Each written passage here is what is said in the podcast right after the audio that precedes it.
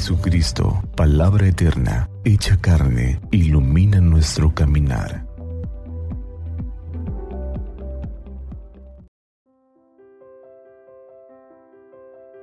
...9 de junio, miércoles de la décima semana del tiempo ordinario, del Santo Evangelio según San Mateo. En aquel tiempo Jesús dijo a sus discípulos, No crean que he venido a abolir la ley o los profetas no he venido a abolirlos, sino a darles plenitud. Yo les aseguro que antes se acabará el cielo y la tierra, que deje de cumplirse hasta la más pequeña letra o coma de la ley. Por lo tanto, el que quebrante uno de estos preceptos menores y enseñe eso a los hombres, será el menor en el reino de los cielos. Pero el que los cumpla y los enseñe, será grande en el reino de los cielos. Palabra del Señor, gloria a ti, Señor Jesús. Hermanos, los saludo en nombre de Cristo Jesús, quien ha venido a dar plenitud a la ley y los profetas. Desde el pasado lunes 7 y hasta el viernes 25 de junio, nosotros podremos escuchar, meditar y profundizar en el sermón del monte o de la montaña, que el evangelista San Mateo nos presenta del capítulo 5, verso primero, al capítulo 8, verso primero. Jesús sube al monte donde pronuncia un largo sermón, que no se trata de una nueva doctrina, sino que el Señor clarifica que se trata de un estilo de vida.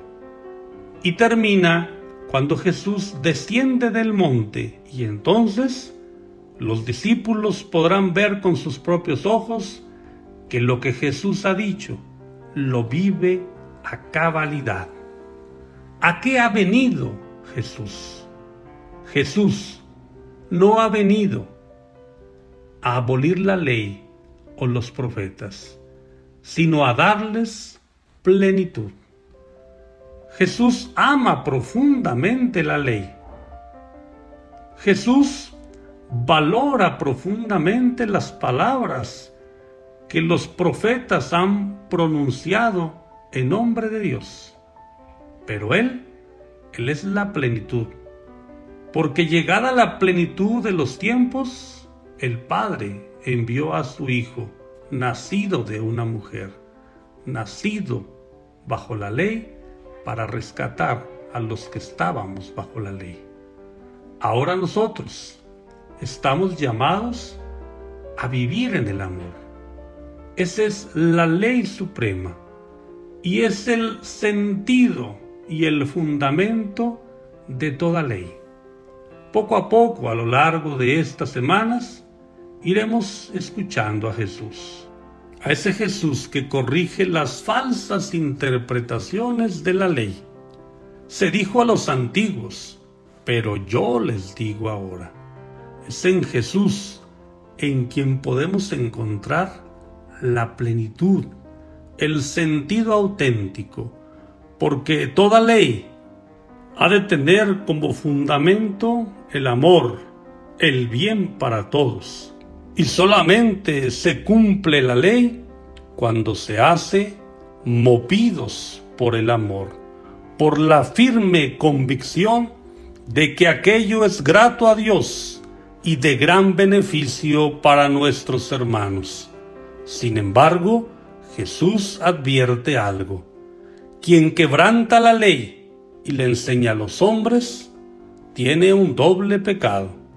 Pero quien cumple la ley y enseña con palabras y con su testimonio esta ley a los demás, entonces ese será grande en el reino de los cielos.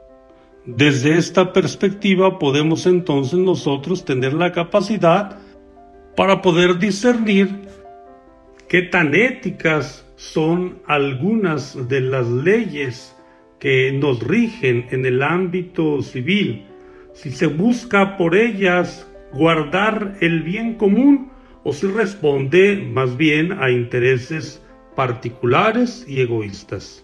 Que Santa María de Guadalupe, nuestra Madre, nos cubra con su manto y nos lleve en su regazo, y que iluminados por la palabra del Señor, tengamos un día lleno de bendiciones.